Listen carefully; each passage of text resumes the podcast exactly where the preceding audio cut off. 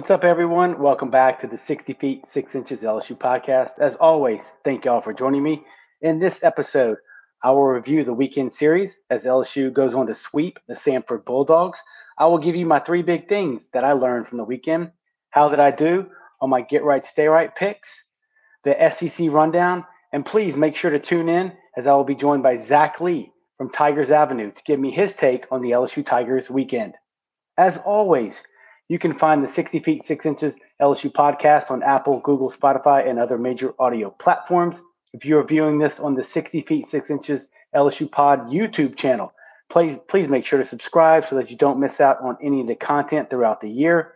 On Twitter, the account is at 60FT, 6IN LSU Pod.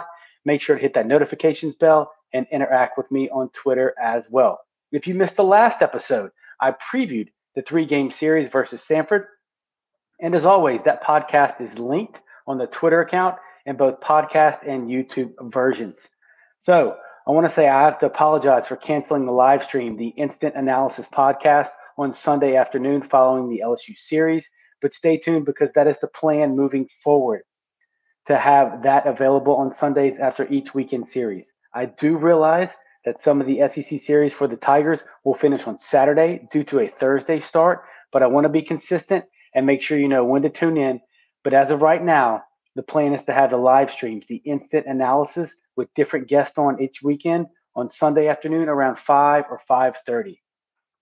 All right, let's get into it. The final non-conference series of the year as Samford came to town for the three-game set.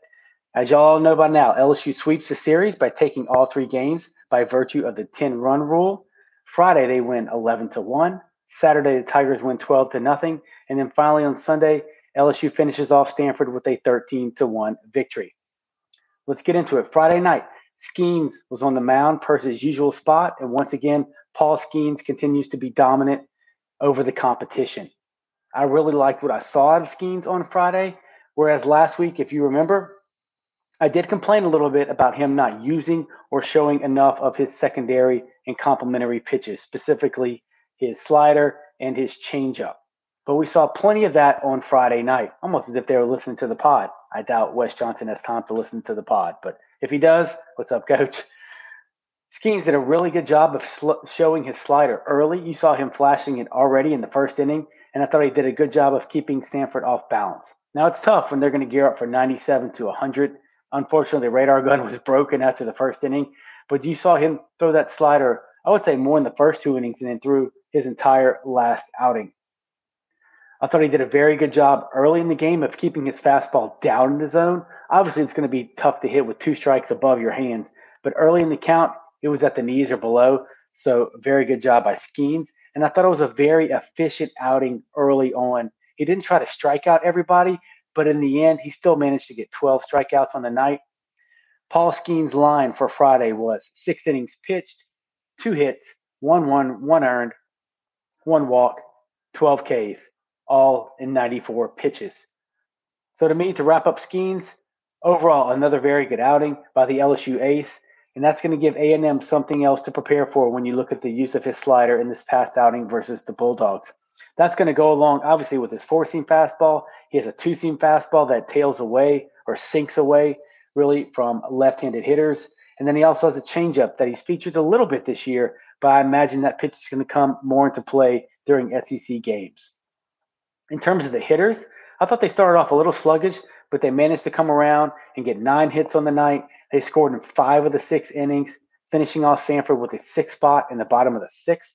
Friday night, it was all about Jared Bear Jones, as he nearly hits a home run in the second inning, one they had to go to review for and ruled it like the longest single probably LSU will, he will have in his career, as it hits the top of the fence, bounces back in, but they ruled that to be a single. And he was also back in the lineup at first base, which was something not necessarily new, but Cade Beloso had taken a couple games away from Jones as he was in a little bit of a mini slump. But you saw Jones get back in the lineup with a vengeance this weekend. In the fifth inning, LSU's up three to one, and Jones hits a two-run bomb. And then again, Jones comes up in the sixth and hits another two-run home run to power LSU to the win. This was the theme of the weekend as LSU did an absolutely amazing job of finishing off the inning in the sixth. And this is what I mean when I say finishing off the inning. So in the sixth, you had Kling who singled, stole second, scored on a Morgan single. Crews then follows Trey's single up with a single of his own. Tommy White hits a double. Neil walks. JT flies out for the second out. And then Jones hits a home run. So that's scoring runs with two outs. That is stringing hits together. That is not giving away at bats. And that was just a huge theme for the weekend. And I'll, I'll show you some of that on Saturday and Sunday, and then really put a cap on it at the end of the podcast. Following Skenes was Riley Cooper. He's not on the MIA list anymore. He makes his first appearance since the Iowa game in Round Rock. So it was good to see Coop get in there. And easy peasy, Coop got back to his usual things, had another clean seventh inning for the Tigers. Moving on to Saturday night, LSU wins that game 12 to nothing. You saw Ty Floyd make his second weekend appearance of the year, and I thought he threw really well again. He did have a little bit of wildness issues in the third, and he really started to see him yank his slider. When I mean yank, that means his slider almost started on the outside corner to a right-handed hitter, and then it finished up in the left-handed hitter's batter's box. So just really kind of pulling that thing across his body, maybe trying to throw it too hard or do too much with it. But he seemed to settle down in the third and get out of that jam. Once again, as we know, Floyd's going to flash that mid 90s fastball with a changeup and a slider, all for strikes. And I've been very impressed with Ty so far as he has been able to bust right-handed and left-handed hitters in with that 94 to 96 mile per hour fastball with two strikes. He's you've seen him last weekend and then once again on this weekend, two strikes, able to throw that fastball into a righty or into a lefty. And that's just something that I'm really not expecting. It's very tough for that hitter to pull the trigger on when it's coming that hard with two strikes. Floyd's line on the night was five innings pitched, no hits, three walks, six Ks, and 86 pitches. Following Floyd was old nasty Nate, Nate Ackenhausen. He did relieve Floyd, and unfortunately, he gave up the only hit of the night to Samford as they missed out on a combined no hitter. But once again, Ackenhausen looked great, and that's kind of what we've come to expect in non conference play from Nasty Nate. Two innings pitched, one hit, three Ks. So on the night, the Tiger pitchers dominated. Floyd has shined in his last two outings, and it's gonna nice. It's gonna be nice to see him and a step up in competition in College Station this weekend. From the hitter side of things, on Saturday night, they absolutely went off. Kind of a throwback to when I played with the Gorilla Ball era in the, the, the mid to late 90s. Five home runs, accounting for all 12 LSU runs. Crews had a two run shot in the first. He had a phenomenal weekend. Always get good to see Crews missiles flying out of the box. Jones picking up where he left off on Friday night, where he hit two home runs. He had a three run shot in the first as LSU scores five runs to start the game. Jones is not done. He then comes back and hits another three run shot in the third. Then Bear follows him up. So those guys go back to back. Then Tanks, not to be left out, he gets in the action in the fourth, hitting a three run shot as Tommy Tanks begins to do more than heat up. He's really kind of on fire at the moment. LSU scored in three of the six innings they were able to hit. They showed off that pop one through nine in the order. And what you really saw them do, every home run they hit was to the opposite field. Well, except for Jobert, he pulled his. But every everybody, all the righties to the opposite field, anywhere from center over to right field. So those guys have got a ton of opposite field power. And that shows me, one, they're not afraid to go opposite field, especially in this day and age of shift. And you see guys at the big league level and even sometimes at the college level, they just refuse to hit away from the shift. They refuse to lay down a bunt. They refuse to get jammed on a fastball and hit one out of the way of the shift just to get on and to try to move base runners. They'll just stick with their plan and pull it, even if the uh, you know they have three guys on one side of the infield, or for a lefty, you see the second baseman or shortstop playing in mini right field, and just annoys the crap out of me. But LSU's hitters doing a great job of going opposite field, and obviously several guys in that lineup have the ability to drive the ball out of the ballpark opposite way. Sunday, early start, a rare Saturday night Saturday night game at the box. So you figure those guys had to get to sleep probably around 10, probably around 10, 30, 11 by the time the adrenaline wears off. Butler maybe even later by the time they get back to the hotel and get all settled in. Time change, daylight savings time. Don't get me started on that. Early start with an 11 a.m. game, and it seemed to show early on. But credit is due to the Samford starter. I believe his name was Lynch he hold he held LSU at bay. he really did a good job of mixing his speeds up. He had a great two seam fastball, and that was moving all over the place into righties. He would backdoor it to righties as well. You even saw him busting some lefties in with that. And then he came with a breaking ball and a changeup. So hats off to him as he held LSU really at bay, which some of his other um, teammates weren't able to do in the first two games of the series. As you can imagine, college kids, I have one myself, they take forever to wake up, especially after a long night. It took LSU's bats a while to get going, but you knew eventually they were going to come around. And also Sunday, you saw the much anticipated debut on the weekend of Thatcher Hurd after he threw Monday against Butler. So Hurd, he threw 73 pitches on Monday. He comes back to throw 85 pitches today, Sunday. And I thought he looked good, really good. Not as sharp as he did on Monday, not as dominant. But I'm going to attribute that to the fact that he threw two full games within a six day time frame. And I think that's really the main reason why his velocity, especially on his fastball, was just a tick down to where Monday you saw him 94 and 96 for his entire outing versus Butler. But today he was really in that 92, 93 range for the majority of time that I was able to see him. Hurd slider looked sharp as it usually does. But I also think, you know, some people may not be as happy with his outing besides his slider, which is something he can throw at any time in the count. I also think this is why you saw a lot more foul balls uh, with the Samford batters going against Hurd. You saw a lot more extended counts, especially once he got into the third and fourth innings. You saw a lot of 3 2 counts. Once those guys got the 3 2, you saw two, three, four foul balls by the Bulldog hitters. And I'm just going to attribute that to maybe a little bit of tired legs, um, maybe that to uh, not as accurate or as much zip on his fastball as he had Monday night.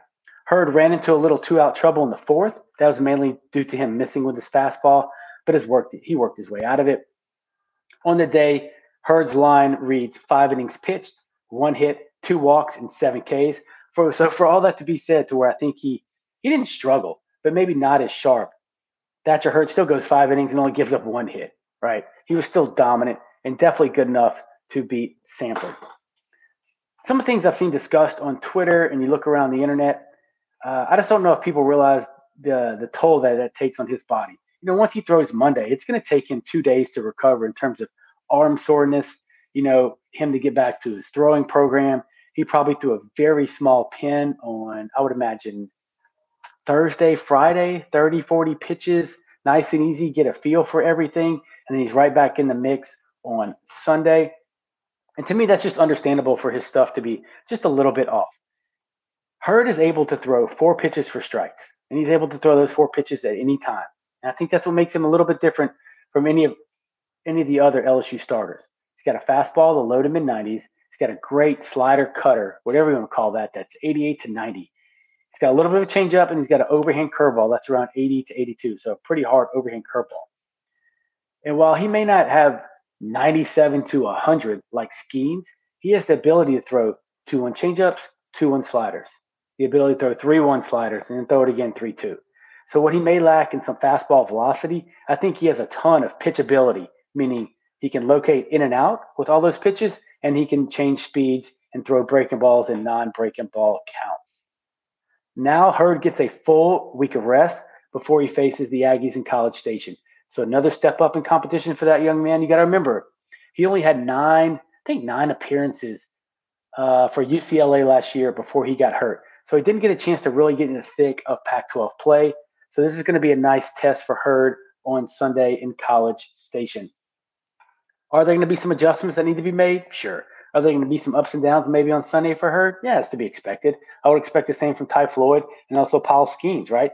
As more teams see you, as more teams get a book on you, and as these hitters get a better plan in terms of how you're going to attack them in the SEC with all the analytics and video that they have, it's Wes Johnson, those guys are going to have to adjust on the fly as well.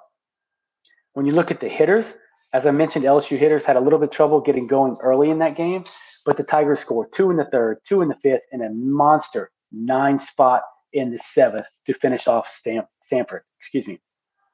Crews hits a two run home run in the third. Look, we know he can hit. He had a phenomenal week weekend at the plate, but I loved his defense this year. I put it out on Twitter. Crews is a true gap to gap center fielder. That guy can go get it in left center just as well as right center. He can track balls down on the warning track. He has a really great sense of knowing how close he is to the fence, how many steps he has before he takes to run into the wall. He has a very good idea of when he's chasing balls down in the gap, when to look for the wall, when to get his eye back. And I think he does a great job coming in on shallow hit fly balls and diving at balls in front of him. So I don't know if he's necessarily picked it up on the defensive side, but you're just really seeing flashes of him this year of how good of a true center fielder he actually is. Off my Crews sandbox here. All right. So in the seventh, Tommy White hits a monster grand slam to dead center. Great pimp job by that young man to extend the LSU lead. But here we go again with two outs. LSU finishes off the inning and really finishes off the game. So after White's grand slam, Jobert K's. Thompson then works a 3 2 walk with two outs. Jones singles. Milazzo, who got a couple of plate appearances this weekend, he's been swinging the bat pretty well coming off the bench. Actually, really well. Milazzo hits a double. Dugas works another 3 2 walk with two outs. So that's right there. Thompson walk, Jones single, Milazzo double, Dugas another walk, 3 2. And then finally, the freshman Paxton Kling, monster weekend for that young man. He ends the game with a walk-off three-run home run. That is how you finish off an inning. And, you know, obviously they finished off the game, but that is how you extend innings and really just deflate the other team is when you have the ability to do that one through nine. Great job by LSU and their plan this weekend and really getting out of that game with another 10 run rule victory. So, what are the three big things that I learned from this weekend? First off, my keys to the weekend and the preview pod were good, good defense. They did that one error. Situational hitting, I'll get to that later. Could they keep Uncle Mo, the momentum on their side, as they head into College Station next week and begin SEC play? They did that with a sweep. And then who would start on Sunday? I didn't know if they would go Shores or Hurd. Obviously, we found out the answer to that question as they go with Thatcher Hurd. So, three big things. One, this team and this group of hitters, whether it's the starters or the part-time starters or the guys that are really come strictly off the bench, they do not give up at bats, no matter the inning or the score so far through non-conference play. And you're probably going to say, yeah, of course they should, Chris. That's their job. That's what they should do, playing for the number one team in the country. I get that. But there are plenty of college hitters, trust me, out there when their team is up eight to one, nine to one in the seventh inning that may shut it down or lose focus or not fight as hard on the 3 2 count that they would if it was the first or the second inning. And this team does not do that. They're going to fight to the end. And there are too many people on this team that can take your spot. You have guys competing for playing time. I don't really like the saying iron sharpens iron, but it's true in this case. And those guys cannot afford to take an AB off an important situation. They may find themselves sitting during a midweek game and allow somebody else to get hot in their place. Number two, the starting pitching is different. They are super uber talented. Obviously, it's it's evident to everybody. But once again, as of now, at the end of the non-conference schedule, you have to be impressed with what Wes Johnson and Jay Johnson have put together in terms of the starting rotation. Last year, as we know, they relied heavily on the bullpen, and in the end, it came back to bite them in the Southern Miss Regional. This year, you have Skenes, Floyd, Hurd, Shores, and Little that can all sling it all with above average velocity, and their pure stuff is just a notch above most everybody else up till this point. In the bullpen, it's a little undefined as of right now. I will admit that. But it has not had, they don't have to have defined roles as of right now. They don't have to have a defined closer as of right now.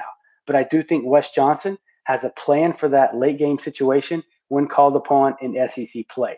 And to get where they want to get to, the starting rotation is going to continue to have to perform. Now they're going to be facing deeper lineups, one through nine in SEC conference play, more talented hitters than they face in the non conference. And obviously, you would expect the amount of runs they get per game will decrease as those hitters face better arms in the SEC as well. But up until now, the starting pitching staff has been absolutely nails. This weekend alone, the three guys, Skenes, Floyd, and Hurd, threw 16 innings, three hits.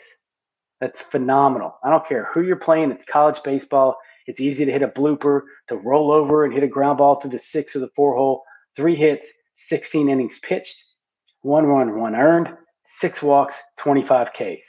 That is massive heading into conference play. And then finally, the last thing I learned this LSU team, the caveat as of now, and I hope this doesn't change, especially in SEC play, but they are finishing their opponents off. They're not letting them hang around. They're not wasting scoring opportunities. LSU as a team is getting the job done. And look, it's baseball. I get it. They're going to strike out when there's bases loaded. They're going to hit into a bases loaded double play. They're not going to get the run home from third base with less than two outs. You can turn on the World Baseball Classic right now, enter any Major League Baseball game or spring training game, and those guys are doing the same thing. They're punching out with guys on third base. They're hitting infield pop ups. They're rolling over with one out and a man on third instead of getting the run home. But LSU is doing a phenomenal job taking advantage when scoring opportunities present themselves. Here is the gold plated money stat of the weekend. LSU scored 36 runs this weekend in a three game set versus Samford. Of those run of those 36, 18 runs were scored with two outs. Half of their runs scored this weekend were with two outs. There you go. Impress your friends, your family, your baseball aficionados. That is how you finish teams off. That is how you finish innings off. And that is how you really debilitate or demoralize an opponent to where they think they're going to get out of a jam with no runs or one run. But nope, you don't only get one, you get two, three, and you extend the innings, and maybe you get another pitcher out the game and get somebody else warmed up in the pen and get that guy in the game. All right, get right, stay right list. How did your guy do on his picks for the weekend? So for get right, I had Jobert. I'm going to call it a push. He's still hitting the ball hard. He's having some bad luck. On the weekend, Jobert went two for seven. He hit 285 with a home run. He did not have an at bat on Friday night. And it's just kind of bad luck. Still hitting the ball in the screws. A lot of times it's right at people. He's always seems like he's always up there in the exit velocity stat that LSU baseball data pull, puts up. But for Jobert, I'm gonna call it a push. Get right. I also had Riley Cooper. I'm gonna call that a hit for me. We hadn't seen him. It feels like in two weeks. So he did get two appearances this weekend versus Samford on the weekend, two and two thirds, one hit, one walk, two Ks. Great job by Cooper to get out there, get settled again, get a feel for all of his pitches. And as we know, he's going to be a massive piece of this bullpen moving forward. Stay right. Ding, ding, ding. I crushed it this weekend. I pat myself on the back. Kling, Paxton Kling. That's a definite hit. Phenomenal weekend for that young man. He went six for 11. He hit 545, a double, a home run, six runs scored. And oh, by the way, no strikeouts for the freshman. He just continues to get better and better at the plate. He's playing fabulous in right field. And you're also seeing his athleticism come through on the bases, swiping a couple bags, going first to third. And then obviously when he plays in the outfield, his athleticism is a major plus in right field. Tommy White was on the stay right list. That fool is crazy hot right now. That's a hit for me. He played third base on Sunday, which was great to see. See him get back out there in the regular uh, rotation in the field for the first time since he injured his arm in the first game of the season. On the weekend, Tanks, four for 10 with two home runs, one double, nine RBIs. And he followed Kling's lead, no Ks for Tommy Tanks. Very impressive. Then finally on the stay right, Nasty Nate. Had Nate Ackenhausen, another hit, chalked that sucker up. One appearance on Saturday, two innings pitched, one hit, and three Ks. So I hit really on everybody except for Jobert, and I'm going to call that a push. A new segment here on the 60 feet 6 inches LSU pod. Who was my player of the weekend? A lot of candidates to choose from. White, fabulous weekend with a grand slam and a home run. Crews, seems like he could be a choice almost every weekend. Kling, I was really close to pulling the trigger on Paxton Kling, but ultimately I had to go with my guy, Jared Bear Jones. Jared Jones, a monster weekend for the freshman back in the lineup at first base and DH, six for 10 with four bombs and 11 RBIs. Hats off to that young man. Really happy for him getting his hitting stroke back, and he put on a fabulous power display. Really quick, the SEC rundown. So in the SEC East, we had Tennessee, Kentucky, South Carolina, and Florida all sweep. Mizzou and Georgia took two out of three, and then Vandy took a hard-fought series victory versus Loyola Marymount as the Doors, I'm not calling those fools the Vandy boys, as the Commodores take two out of three in Nashville. In the West, Alabama, puke, gross. I don't know if you had a uh, read your press clippings or as your football coach likes to call it, it's rat poison. But they dropped the series to Columbia. Yes, that Columbia of the Ivy League as they go one and two. A&M sweeps. So does Arkansas as they sweep a very good Louisiana Tech team. Mississippi State and Ole Miss also go 3 0 on the weekend as well. And then finally, Auburn, who I think is a little overrated, they have a clunker as they drop the series to Southeastern Louisiana. All right, y'all. I want to welcome in a good friend of mine, Zac Lee from Tigers Avenue. If y'all haven't had a chance to check out his stuff, I'm gonna let Zac explain everything. But I will say, he did an unbelievable LSU hype video this year for his um, him and his brother's channel, and I was very blessed, humbled, and honored that he let me do the voiceover. Look, I'm no Anthony Mackie, but I did my best to uh, add some content to that unbelievable piece of work. But Zac, welcome in, and why don't you tell everybody where they can find you know you and Reagan's information and where y'all stuff is located? Well, look, you say you're honored, but look, we were honored to get to have you on there. Uh, you know, we did the the football hype video and it, it, it did well, and so we were like, of course, with this season, all the expectations, everything, wanted to do a hype video. We're like, well, we've got to get Demui to do it, is obviously. so appreciated you doing that. Yeah, uh, y'all can go follow us any anywhere at Tigers Avenue. Uh, we're on all the major platforms. Uh, we we specifically stream to Twitter uh, YouTube and Facebook, but we're on TikTok and all that good stuff. You know, I'm I'm kind of old, Demui. I, I know it doesn't seem that way, but like I'm not on TikTok. I I, I don't even, I don't even have a TikTok. Like everybody's like Zac, you're old. I'm like I'm only 26. Like, but yeah, you're, I, you're definitely know. not.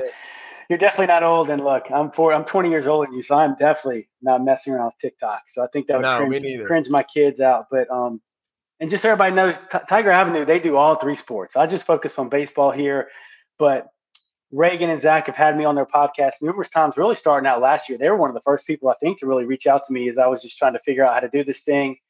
and um, super nice guys. I have a ton of t- a ton of fun whenever I go on y'all's show, and uh, I appreciate all the help in promoting mine. And you know, we had to cancel the live stream today, but I figured if I can't do that, let me at least get Zac on the back end of the 60 feet, six inches LSU podcast since you were at the games this weekend or at one game. Yeah. And just we'll talk to you a little bit about the Samford series as we roll into conference play.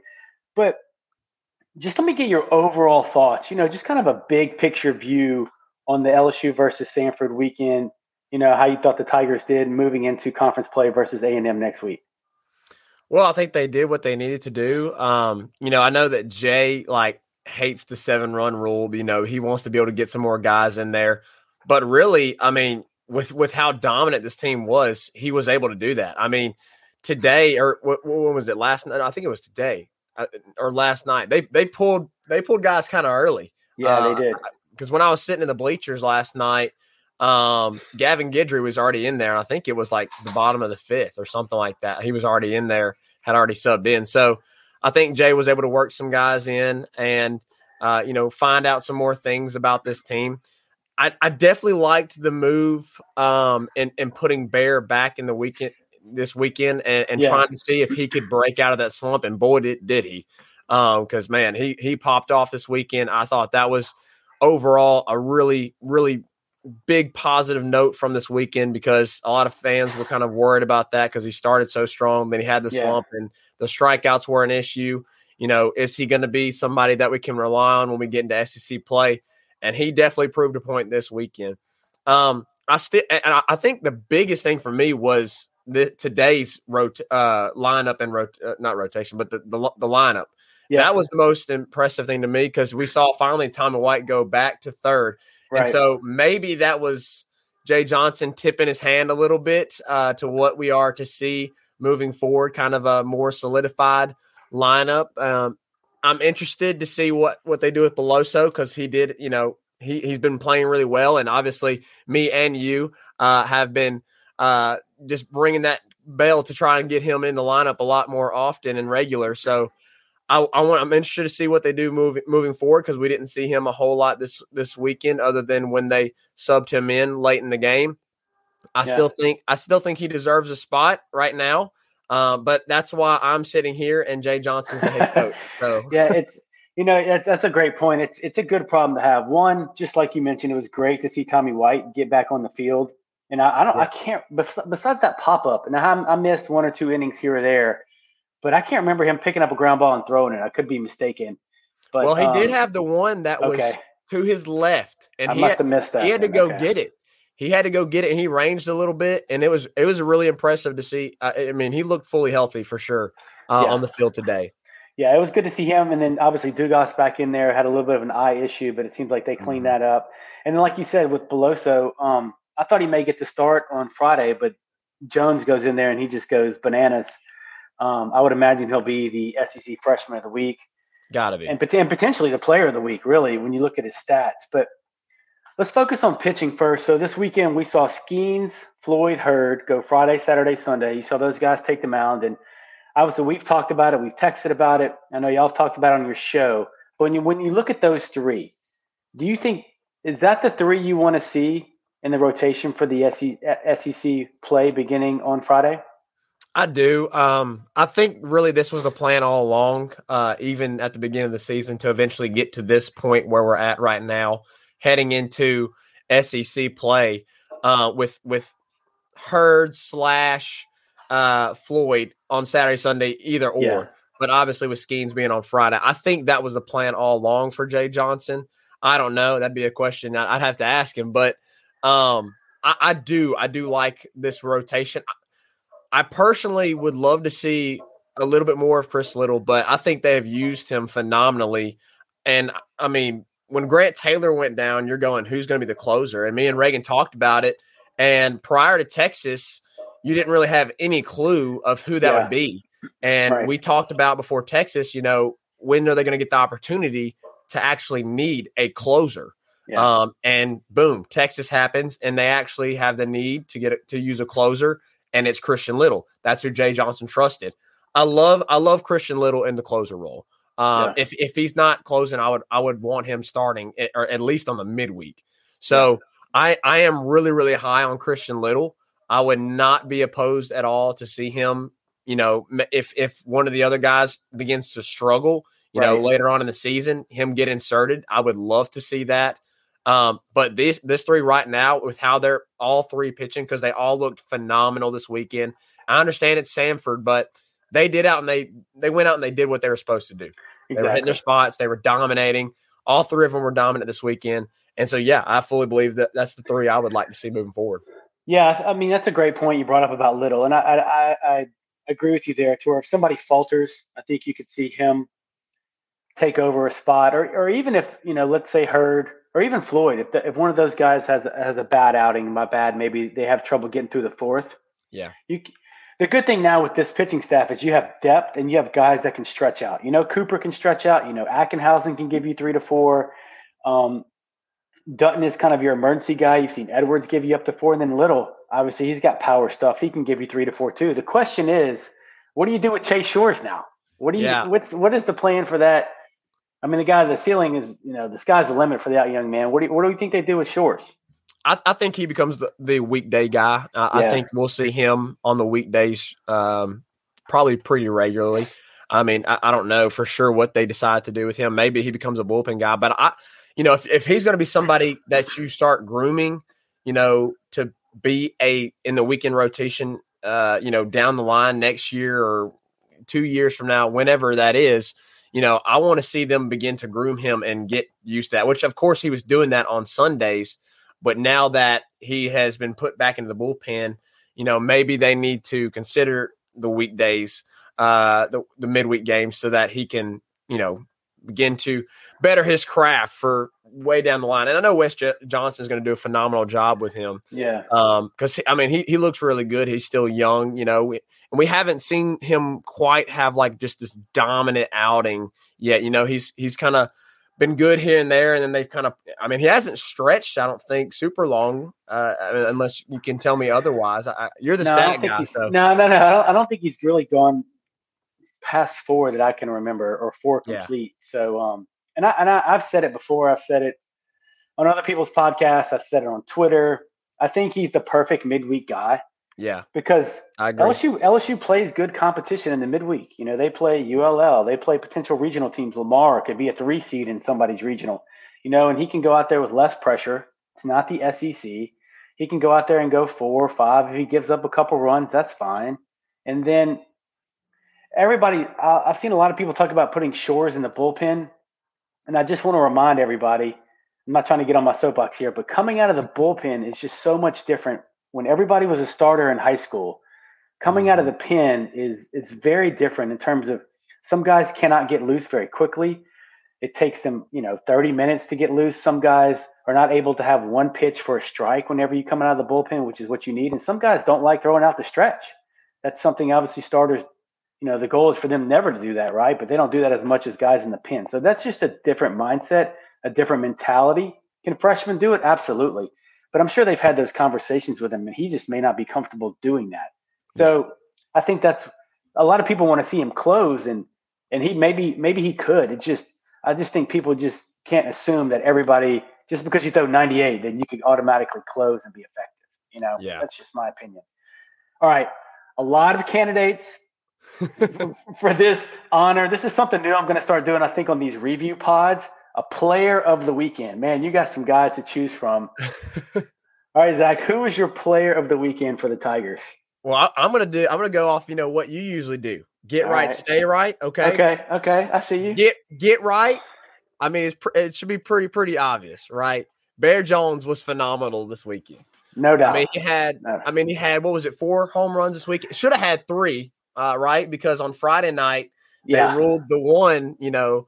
Uh, right. that it wasn't a home run. What I didn't get to see that play, but Reagan told me it hit like the back uh, fence line it or whatever. It was it was a weird play. Yeah, it's like it hit almost like they have like a little bit of fencing beyond right behind the yellow line, and it looked like it hit that and it popped straight it back up. Yeah, I'm like, yeah. it's above the yellow line. Is it not a home run? I mean, it was. Uh, it may it may have been six inches above that yellow line, but yeah, he could have had three on um, Friday night. But anyway, yeah. Either way, but like, I mean, he, he was just pop. And what's also really interesting is he went oppo a couple times this weekend. Yeah, right, no doubt. Uh, went dead center, went went uh, went in left. So really, imp- it, it kind of sucked. I got to be honest because you know we on Saturday I'm like we could we're in left we're in left field. I'm like we could get something, and everybody went oppo. Yeah. And which when Tommy White came up, I, I literally was sitting by my little brother and I was like, he was like, is he gonna hit a home run? I was like, if he does, it's going over there.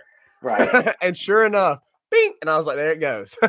I know. What did you What did you get to see on Saturday? What five home runs lead the yard yeah, on Saturday? I think. Yeah. Of course, Bear had two. Uh, Crews had one, yeah. and then White had White. one, and Joe Bear. Joe had Bear one. had one. What was the um?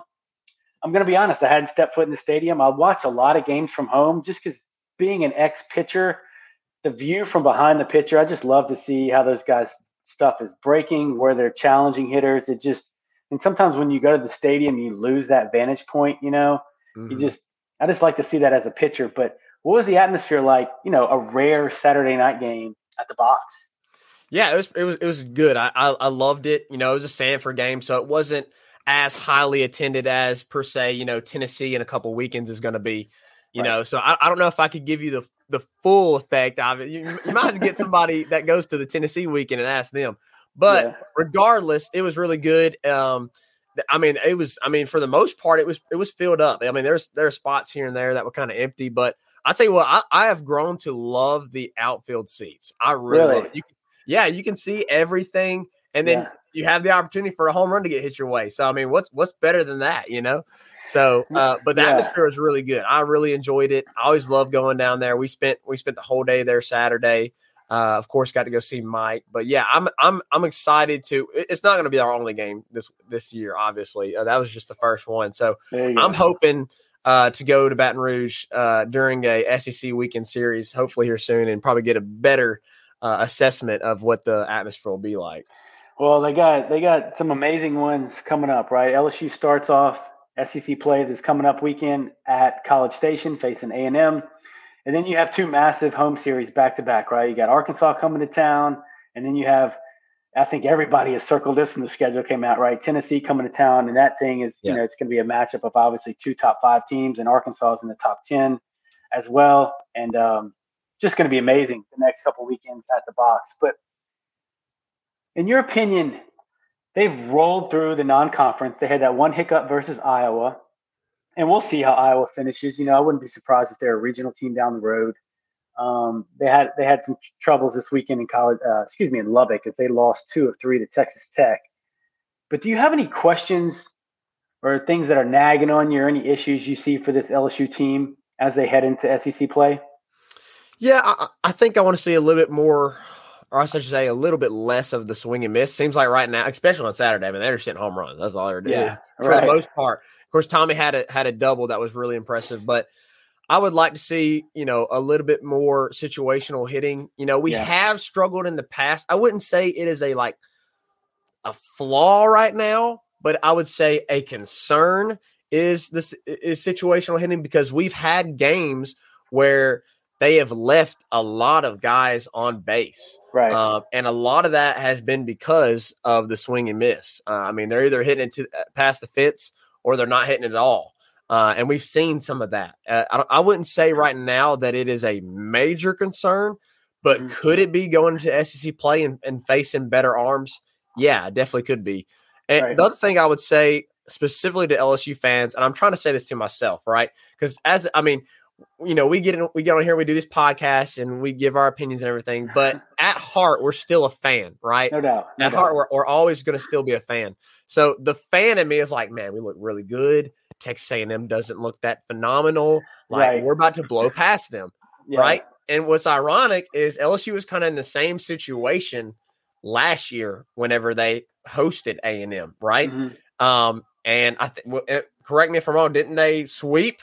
Didn't A and M sweep LSU, or was they? No, I think they took one. I think they took two. I think, three. uh, yeah, yeah, and that, and then to be honest, it was I think right after, right after LSU went to Florida. That's when I decided to do the podcast. So I paid attention to them last year, obviously, but uh, not as much as I did after the Florida series. But, but no, I, I think you're right. It's um, everything changes in terms of. I think the fans need to realize they're going to be facing better arms, yeah, better lineups. You know, sometimes when you get into these uh, non-conference series or midweek games and you get into the pin, a lot of these teams have a lot of vulnerability. You know, just not the quality of arms, and it's. You know, I've started doing a little bit of betting on college baseball, and uh, you saw ACC play started this weekend, and it's just really tough to sweep conference opponents. it is. You know, like Miami hammered North Carolina State Friday and Saturday, and then you turn around on Sunday and North Carolina State beats them fourteen to four. So that, ju- that just kind of reminded me that it's just tough. This in any conference, even if it's a bad team, even if you're playing like Missouri or Kentucky, or a lot of people think Alabama's fool's gold. It's just tough to sweep teams in the conference, you know. And I think Mhm. if you can go twenty and ten and you can go two and one every weekend, I think every LSU fan or probably every SEC fan will take that right now, you know, because that's that's really what you're looking for. But Yeah, I, I I would love that. I'd love that, you that if they had that record. But yeah, I would just I, I'm like cautiously optimistic, right? Because because I mean we could go to College Station and you know that stadium be rocking, and Yeah. you know Texas A&M gets hot. That's what happened last year. So yeah, could it happen again this year? Maybe. We'll see. Uh, you know how do how do these guys do uh, on the road in an SEC game? That's going to be what we're, what we're going to learn this weekend. You're right. Yeah, I think there's definitely some guys that haven't experienced that. Uh, more so from the pitching perspective versus the um, hitting perspective. I Yeah. think so. Uh, yeah, it's going to be fun, you know. But I think and this leads me into my next question. Now, this is a little bit off the wall, but not off the wall, but y'all do a great job of covering really every sport, right? Women's basketball, men's basketball. I've seen y'all go live and y'all talk about all the topics, right? Y'all are hot and heavy in football season, doing football stuff. And I knew you were going to come on, and I wanted to ask you this question. So, if you look at the kind of Scott Woodward hires, right? You got Kim Mulkey, Brian Kelly, and now Jay Johnson. They're all in their second year. How would you? I mean, this is super subjective, right? But how would you compare the Jay Johnson hire to those other two? When you're looking at women's basketball, is not that's probably the fourth major sport, right? Mhm. So you're looking at three of the top four major sports, and obviously we know how basketball did. But when you look at Jay Johnson, his pedigree from Arizona, him coming over here, and what he's been able to do with the baseball team so far, just kind of in the uh, beginning of his second year, you know, what do you make of that hire so far? When you compare that to Mulkey and Kelly, Well, you know, I'd say uh, first off, I, I think it's a great hire. Um, Yeah. I think with the talent that LSU brings in and the way that Jay Johnson runs a program, it's just it's an ingredients for success. So either way, it's it's, it's a phenomenal hi- hire. Now, like when you're going to compare it to the other two, Um, you know, I would probably say, to be honest with you, that probably the most impressive hire out of those three is Kim Mulkey, considering her track record and right. considering, you know, you you plunked her from a school that she had won three national championships at. Yeah. You know, to be able to do that, right. that is extremely impressive, right? So I would I'd probably put you know the Jay Johnson hire and the Brian Kelly kind of somewhere the, along the same lines because you know Brian Kelly's he's been to the college football playoff, hasn't been able to win the big one yet, but he's been there. His teams have been competitive, um, and you know that's that's similar with Jay Johnson with Arizona. He he's brought him into the College World Series, didn't win yeah. it, but his teams were competitive, and I over overall though, I just think Scott Wood. I mean, Scott Woodward's a phenomenal AD. It's it's just is what it is. As LSU fans, you should be blessed to have Scott Woodward as the AD. I, I really think, um, you know, LSU turned things around once we hired him as the AD, and you you're seeing the the fruit of that right now with what's going yeah. on in football, with what's going on in women's basketball, and you know, right now what's going on in baseball. Now we'll see how the season plays out and mm-hmm. there's a lot of expectations to live up to for this team. Um, and you know, last year I know it was kind of disappointing because a lot of people thought you know we'd at least make the super regional, and we didn't. Right. But a lot of people don't understand. Like Jay inherited a great team, but he didn't inherit a great pitching staff at all. Mm-hmm. Um, and he had to completely turn that around this offseason, and boy, did he! I mean, you I, I mentioned this on our podcast, uh, on our last podcast. You know, Blake Money, I love Blake Money, but you haven't hardly seen a whole lot of Blake Money, right? Yeah, you're right. This, it's a great point. Mm-hmm. And he was your Friday night guy to start the season last year. Yeah, I know ultimately I mean, Ma'Khail Hilliard kind of took right. over, but I mean, he was your guy to start the season, and he was one of your weekend guys really for for a, a large part of last season. So, and now he's a guy that, you know, he comes out of the bullpen every great now and then. Um, yeah. you know, so yes, expectations were high for Jay Johnson, but and yes, he inherited a great hitting team, I believe, but you know, he still had to do a lot on the pitching side of things, and he has.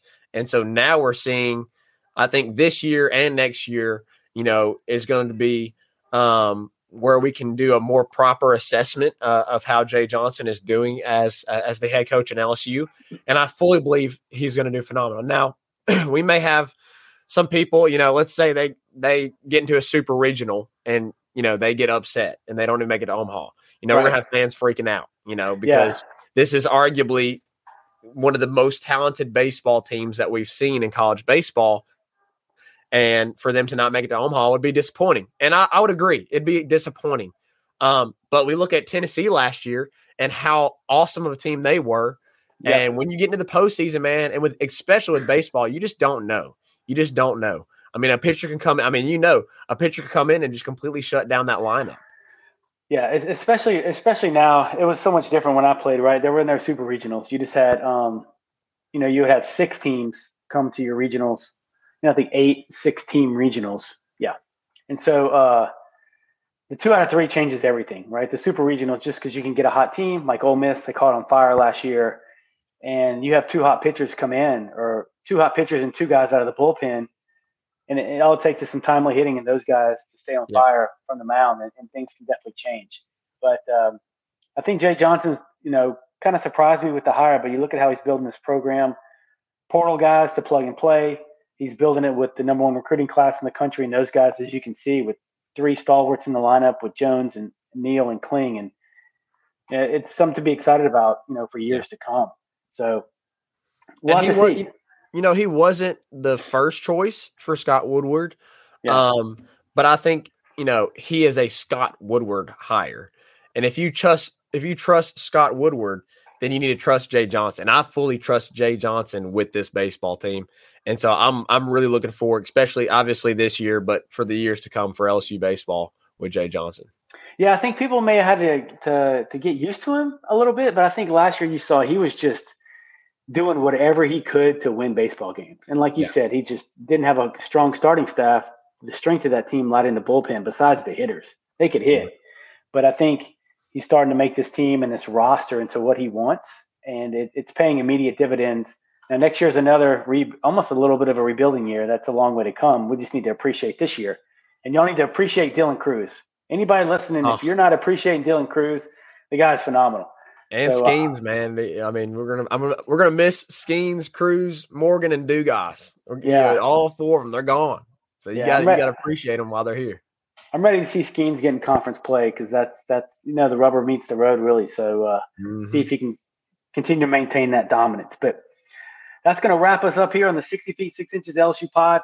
Zac from Tigers Avenue, tell them one more time where they can find you and Reagan stuff. And also, don't forget to mention, I know y'all do some live streaming and just remind everybody out there when y'all go live, dates, times, stuff like that.